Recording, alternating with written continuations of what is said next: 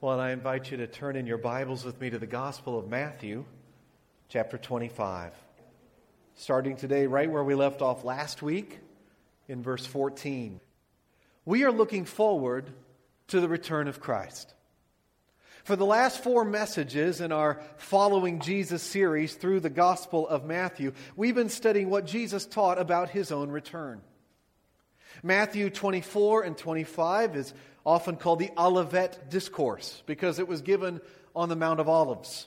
And it's also called the eschatological teaching because Jesus is teaching here on the doctrine of last things, on the end of the world, and on his return. After Jesus predicted the desolation of the temple, his disciples asked him, When will this happen? And what will be the sign of your coming and of the end of the age? And so Jesus launched into this eschatological teaching. I won't try to reconstruct it all for you this morning. If you're interested in all the details of what I've been trying to show you, you should go back and read the sermons on my blog or re listen to the recordings. Marilyn puts them all up on our church website and also makes CDs of them back there on the bulletin board. I think I saw two copies of each of the last four messages that you could play in your car. But don't fall asleep while driving. It's okay to fall asleep in the pew while I'm preaching, but don't do it when I'm preaching at you in your car. So I won't go into all the details again, but I do want to emphasize what Jesus emphasizes again and again and again, and that is that you and I don't know when Jesus is coming back. When is Jesus coming back? We don't know. So why do we keep acting like we do? Last week we saw that Jesus said that he might come back sooner than we expect. We have to be ready. We have to keep watch. We have to be expectant. Jesus said in chapter 24, verse 42, Keep watch, because you do not know on what day your Lord will come. In verse 44 of that same chapter, he said, So you also must be ready, because the Son of Man will come at an hour when you do not expect him. And he gave multiple illustrations of that concept. He said that he would come unexpectedly like a thief in the night. It could be sooner than you expect, so be ready. It might be today. But we also saw that he also said that he might come back later than we expect. Remember those foolish virgins with their lamps but no oil that we looked at last week? They had all that time, but they were still not ready for the bridegroom. They were not prepared, and so they did not get to enjoy that wedding feast. And what they weren't prepared for was a long wait. We don't know when Jesus is coming back. Do you know when Jesus is coming back? Soon, right? Yes, soon. But on God's definition of soon. And it's already been 2,000 years. Jesus said in chapter 24, verse 36, that not even the angels in heaven know when Jesus is coming back. And he even said in that very same sentence that at that time, he didn't know when he would return. That's mind bending to me. Jesus didn't know when he was going to return, only the Father. We don't know. We don't know. We don't know. So, right now, we are learning how to wait. We're learning how to be ready. We're learning how to be watchful. And it turns out that being watchful is a potent mix of constant expectancy and constant longanimity. That's just a fancy word for patience, but it rhymes with expectancy. Constant expectancy and constant longanimity. Expectancy and patience. Patience and expectancy. Constant expectancy and constant longanimity together all the time, all the time together. And we're going to find out today also constant industry. Busyness. Industriousness. The word that the ladies read for us in our Advent reading today was diligence. Not just vigilance, keeping your eye out, but diligence, working hard. Or because of vigilance, we practice diligence, industry. Because you see, there's different kinds of waiting, isn't there? right? There's different kinds of waiting. You can wait one way and you can wait another. The watching and the waiting that we're supposed to do right now before the return of Christ is not at all passive. Sometimes when you think of the word waiting, you think of a waiting what? Waiting room, right? What's the most exciting thing that happens in a waiting room? Getting called in to your appointment, right? You're reading a magazine. Those magazines have been there for months. They're old news, and they don't say anything that you're interested in. And people are coming and people are going, and you're just sitting there. Is that how our waiting is supposed to be for the return of Christ? We're just kind of sitting at the airport waiting for the plane to come. Some people in the Bible thought that's what the waiting was supposed to be.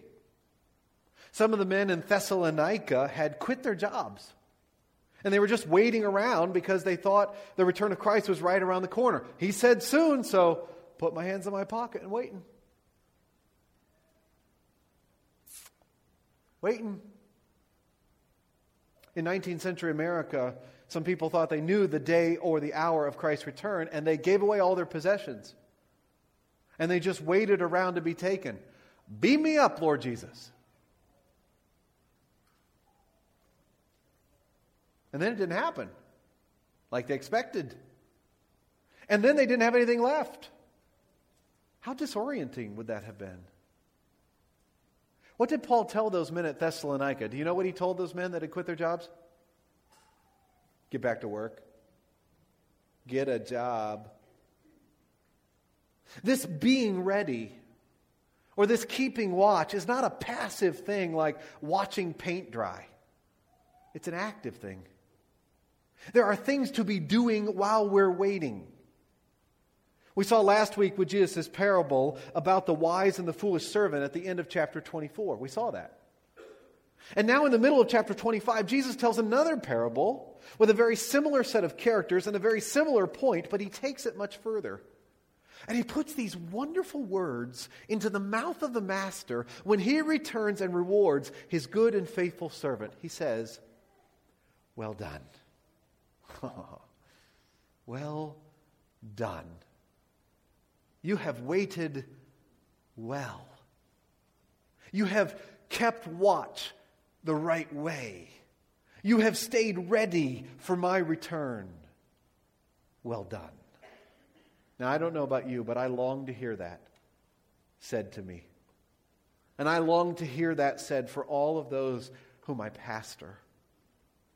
Well done. So let's pray together and see what it takes to hear these words from our Master. Let's pray. Father, we don't know. Only you know. Only you know when. So help us to live out that truth. Help us to be expectant. Help us to be patient. And help us, Lord, to be busy about your work. I pray especially for that last one today. That as we wait, we would work and invest for your kingdom and for your glory. We pray in Jesus' name. Amen. So let's start in verse 13. Verse 13 goes with the preceding parable, but it's ringing in the disciples' ears when he launches right into this one. In verse 13, he's just emphasizing the main point once again. Verse 13, therefore, keep watch, because you do not know the day or the hour. Do you know when Jesus is coming back? No, you do not. If you get anything out of Matthew 24 and 25, that's what I want you to take. You don't know. It might be sooner than you expect.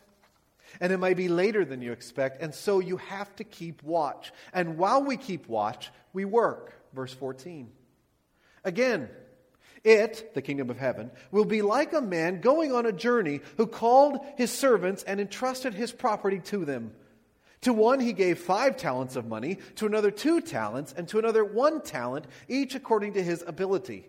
Then he went on his journey. Now, that word talent in the 1984 NIV and the 1611 King James Version can be a little confusing for us because it doesn't mean what it used to mean. A talent in those days was a weight of valuable metal. It was the basic amount of metal a soldier, a Roman soldier, could carry on his back. So it was about 700 to, or not 700, 70 to 100 pounds of precious metal, such as silver or gold. So you could be carrying a talent, okay, on your back. That's a lot, right? Um, it's a sum of money. We actually get our word and idea of talent from this story here, so that our natural gifts and talents are abilities that we've been entrusted with by God. So that's a good application of this parable, but in the story, it's a sum of money. In fact, it's a large sum of money. All three of these are. A talent was roughly equivalent to 6,000 days of wages for a day laborer. Okay, so let me get out a, a calculator here. All right, 6,000 days for a day, a day laborer. So that's it's like 16 to 20 years of wages. How much money will you make in 6,000 workdays? Do you know? Not off the top of your head? I, I have no idea either. Let's just say you make $35,000 a year. And if you worked every single day of that year, so seven days a week, that's 365, you'd make about $95.89 uh, per day. Okay, so let's multiply that times 6,000. I get 575,342. Okay? That's one talent, give or take.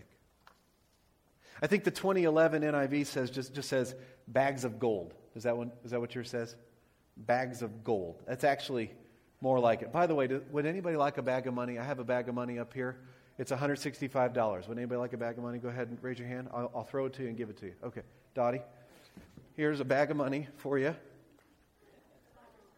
You're retired. That's all right. So's this money.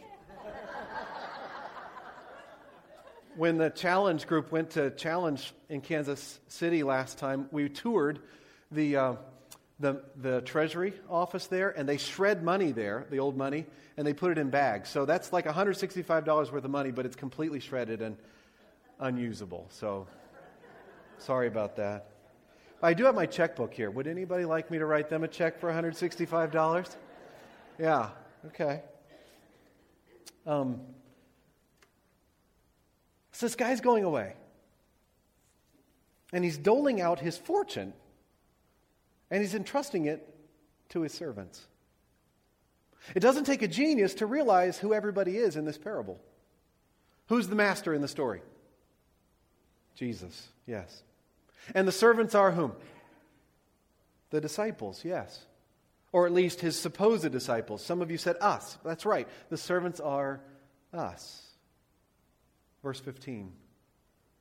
To one he gave five talents of money, to another two talents, and to another one talent, each according to his ability. Then he went on his journey. So you get the picture? He's away. Here's point number one of three this morning marching towards hearing, well done. We have been given responsibility. We've been given responsibility. You and I have been entrusted with great responsibility while we wait for the return of Christ. What do you think these three, these, these uh, three, four, five, six, six bags of gold stand for in this parable? They're obviously important because the story turns on them and what happens to them. What do you think are these bags of gold? I think that they are all of the resources and responsibilities that the Lord has entrusted into our care while we wait expectantly and patiently for His return. So it is our talents, right? The way we use the word talent, our gifts. It's also our money. It's more than our money, but it's not less than our money. Whatever we've been given, large numbers or small, and it's also our opportunities.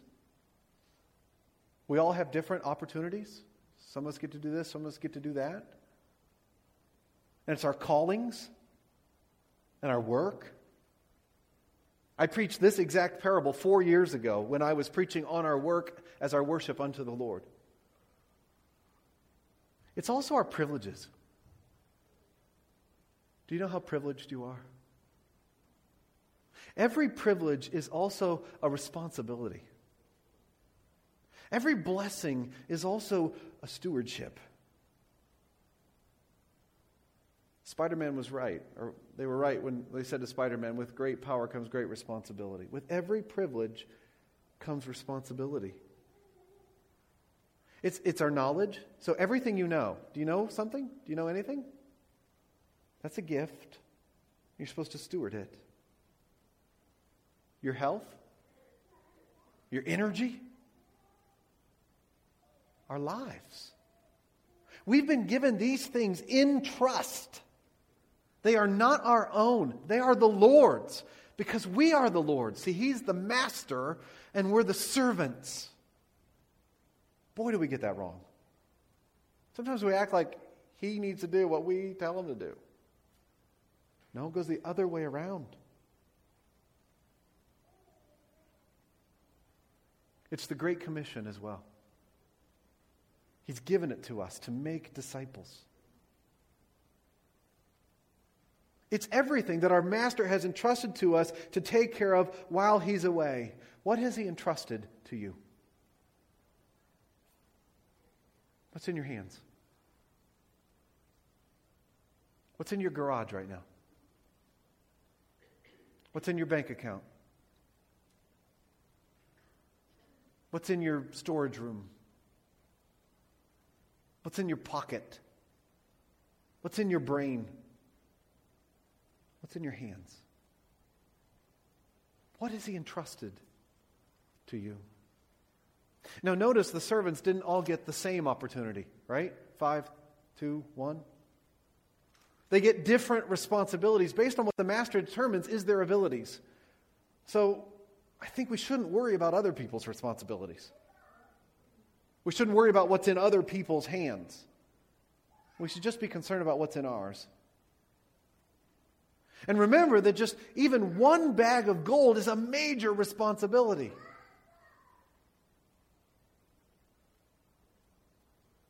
What has he entrusted to you? Because in this story, we're supposed to do something with what we're given. While we wait, we work. In fact, we invest. Verse 16. The man who had received the five talents went at once and put his money to work and gained five more. So also the one with the two talents gained two more. But the man who had received the one talent went off, dug a hole in the ground, and hid his master's money. Uh oh. you can tell that story's not going to end up very well. But the first two do really well. They put their money to work. That is, probably they enter into business. They buy and they sell. Maybe real estate, maybe commodities, maybe fixer up, they flip homes. I don't know what they did with it. They, they buy something, fix it up, they resell it for a profit. They don't just invest it, they work it. They work this, these, this money. The point is that they put the money to work, they discharge their responsibilities. What are you doing with what you're entrusted with? Not just what are you entrusted with, but what are you doing with it? Because it's not yours. It's on loan. Are you investing it for the kingdom? For example, our celebration choir has the same number of Thursdays as all the rest of us, but they've invested the last dozen or so to practicing for their ministry of music next Sunday. Thank you. What have you been given? And what are you doing with it for Jesus' sake? You guys filled 114 shoeboxes up here. And you put together 30 gifts for 15 children in our community. What are you doing with what you've been given?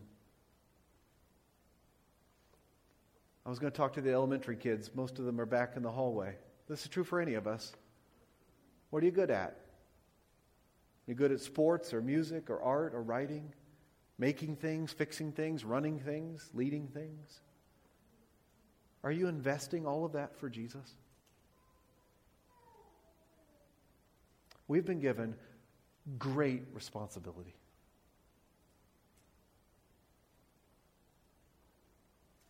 Do you feel it? Do you know how blessed you are? those blessings, every one of them, are bags of gold. The last couple of weeks, we've emphasized the question what do you want to be found doing when the Lord returns? Because you don't know when that's going to be. This story just tweaks that question a little bit. It says, when Jesus returns, what will you be found doing with what you've been given? Because there will be an accounting. We will have to give an account. In this story, it happens in verse 19. After a long time, the master of those servants returned and settled accounts with them. Settled accounts with them. Now, don't miss the first four words. I read over them pretty quickly. Did you notice them? After a long time. Notice again that Jesus left open the chance that his return may seem delayed to us. In case anybody ever says to you, well, Jesus said he was going to return in the first century and he didn't. You say, whoa, whoa, whoa, whoa. He said he didn't know. And he gave us stories that said it could be a long time. We need to be busy while we wait. Just like the bridegroom in the last story, this guy takes much longer than you might expect. It's a long journey. Remember, Jesus himself did not know when he was telling the story how long he was going to be away. He knew so much, but he did not know that. And so he prepared his disciples for him to be gone potentially a good long time. But he will certainly return. And when he does, there will be a reckoning. We will all have to give an account. The master will ask, What did you do with what I left in your hands? How did you invest your life? How did you invest your gifts and your assignments? Did you stay busy and active for the kingdom while I was away? What did you do with your kids? What did you do with the spouse I gave you? What did you do with the free time that I gave you? What did you do with the friends that I put in your way? What did you do with the education I put in your hands? What did you do with the church family that I gave you? What did you do with the freedoms that I gave you in that country you live in? What did you do with the jobs I placed in your hands? What did you do with your retirement? What did you do with your role in the community? What did you do with what I left in your hands? And we will have to give an account. Verse 20. The man who received the five talents brought the other five. Master, he said, you entrusted me with five talents. See, I have gained five more. Now, I'm not very good at math, but I think that's a 100% return on his investment. That's a pretty good return, I think. Look at what the Lord says to him. He says, That's awesome. Verse 21. His master replied, Well done good and faithful servant. You have been faithful with a few things. I'll put you in charge of many things. Come and share your master's happiness. And the man with the two talents also came. Master, he said, you entrusted me with two talents. See, I've gained two more. Another 100% return on his investment. It's fewer talents, but it's the same percentage of return, right? It's awesome. His master replied, Well done good and faithful servant. You have been faithful with a few things. I'll put you in charge of many things. Come and share your master's happiness. Here's point number three of three we will be given a reward. we have been given a responsibility. We will have to give an account. And if we've been faithful, we will be given a reward. Look more closely at the Master's words and soak them up. Like if, if you take this, if you take this as kind of your marching orders for life, you'll not go wrong. Notice the master says the same thing to both faithful servants. Doesn't matter how much they were given, it just matters that they did something with it while it was in their hands. Again, don't get caught up in looking at other people's bags of gold. Same master, same more responsibility, same, same joy. Jesus will say the same thing to all of his faithful followers, whether you're a big name Christian or a no name Christian. Verse 21 His master replied, Well done, good and faithful servant. You've been faithful with a few things. I'll put you in charge of many things. Come and share your master's happiness. First, the well done. If you're at all like me, you love to hear good job. Do you like that? Do you like to hear good job? Now, you don't want to hear it if you didn't do a good job. But you, you want to hear good job. It happened to me like three or four times this week that somebody said to me, Good job. And man, I'm just flying because of that here on Sunday morning. Oh, yeah. I can name them all. I can tell you the circumstances of all of them from this week. They said, Good job. But all of those good jobs that people have said to me will fade. And I'll be looking for another one. They're like Chinese food. Another hour, I'll be hungry again. If I live for other people's approval, then I can be controlled by them. But if I'm living for this, for the well done from the Lord Jesus, I'll be controlled by this master. And that's what counts. And his well done will never fade, it'll be a continual feast. Imagine that. Are you living for well done? By the way, this is not how you get saved. You don't get saved by doing your good works, right? But if you are saved, then your good works will follow. And you'll want to please your Lord. I think so often we live for someone else's approbation. We live for someone else's praise, including our own praise of our own selves. Boy, I sure did that well. Mm-hmm. But while we wait, we should work for the praise of this one. But these two receive more than just praise, don't they? They also receive more responsibility. Look at verse 21 or 23 again. Well done, good and faithful servant. You've been faithful with a few things. I'll put you in charge of many things. That's something, isn't it? This, this tells us some more about eschatology. This tells us something more about what the kingdom will be like. What it'll be like in the new heavens and the new earth. In eternity, we will not have less responsibility, but more responsibility. There will be more work to do in the coming kingdom. Now, it'll be work with no curse, okay? So it'll be wonderful. Imagine work with no curse, to, to put frustrating friction on what we can achieve. There'll be no frustrating friction in the new heavens and the new earth. We'll work and we will see the blessing from the work. But let me just say this heaven will not be boring. Like if your idea of heaven is an eternal waiting room with music playing, of angels playing harps, you've got the wrong idea of what the new heavens and the new earth are going to be. It's going to be responsibility. It's going to be meaningful work forever. And boy, is it going to be good. Part of our reward is more responsibility. How does that work? I don't know. But I know it's true. Are you living for that? Are you being faithful right now so that you can be given more to do when the kingdom arrives? Jesus says, You have been faithful with a few things, however many I gave you. I'll put you in charge of many things. And then the biggest reward come and share your master's happiness. He said that to the first servant. He says it to the second servant. Come and share your master's happiness. I don't know about you, but to me that sounds unimaginably good.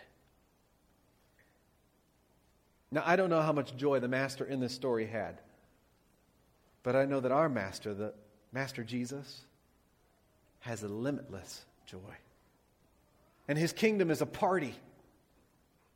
It's not the last, it's, it's, it's like the last story of being invited into the wedding feast. Remember, the, the five who had the oil got to go into the wedding feast? It was the greatest party ever. And we who are faithful get to enjoy his joy. Are you living for that reward? See, this gives us something to live for by God's grace. Notice again how much grace is here.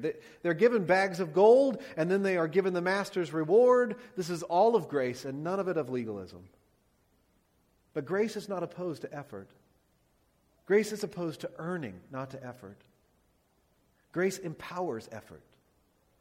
So we who have been given much grace are empowered to give much effort so that we will see much reward.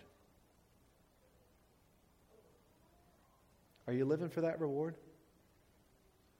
Like, do you wake up saying, I'm going to go after it this week for Jesus? Are you living for Jesus' well done? Are you living for Jesus' here's more to do? Are you living for sharing in Jesus' joy? If you are, then you can expect a reward. But if you're not, woe to you. Because the opposite is also true. Look at verse 24. Then the man who had received the one talent came. Master, he said, I knew that you are a hard man, harvesting where you've not sown and gathering where you've not scattered seed. So I was afraid. And I went out and hid your talent in the ground. See, here is what belongs to you. Man, he seems almost mad at the master, doesn't he? For giving him this job to do. Why'd you give me this job? I don't love you. I don't trust you. I'm just scared of you. So I disobeyed you. Here's your stuff back. I didn't do what you asked.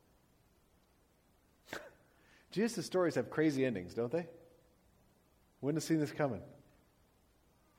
This servant doesn't obey in the slightest. And he doesn't obey because he says he's scared of the master, which makes no sense.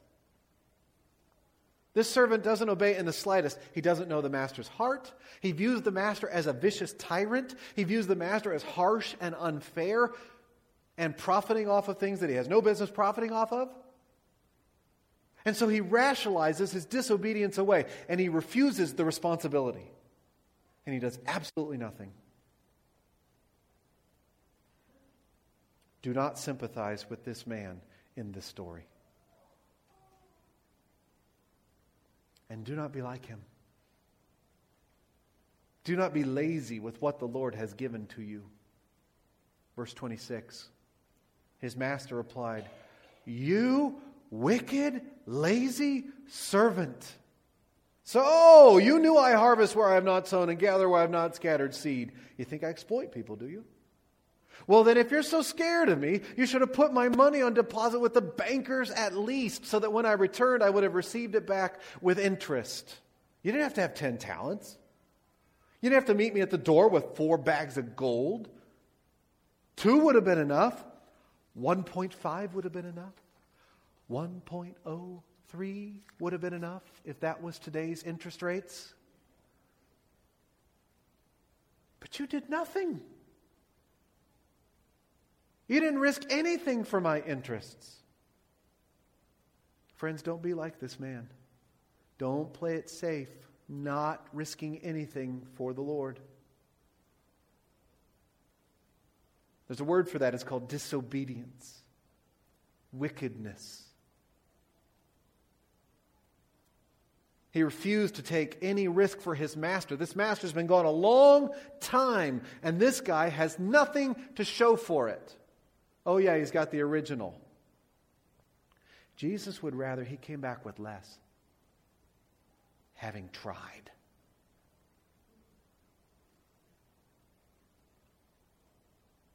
He had one thing to do, and he didn't lift a finger to do it.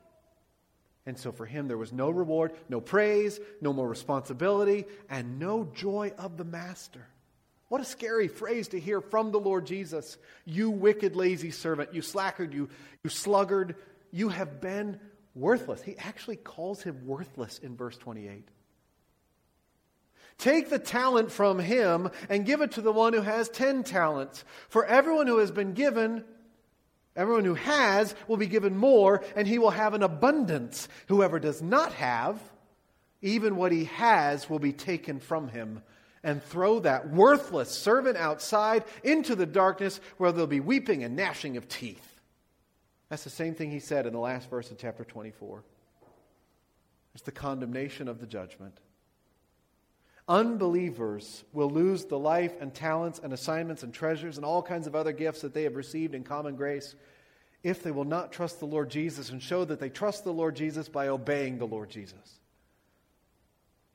But those who do believe in him and trust him and put their faith in him will show it by being faithful to him. For everyone who has will be given more, and he will have an abundance. I love that word abundance, don't you? That's what I want for everybody here in this room abundance now and forever. And Jesus says it comes as the fruit of faithfulness. if we are faithful, then we will be rewarded. Because there are not three kinds of servants in this story. How many kind of servants are there in this story? Two, right? There's the wicked and the lazy so called servants, and there's the good and faithful ones. And the, and the parable asks us the question which one are you?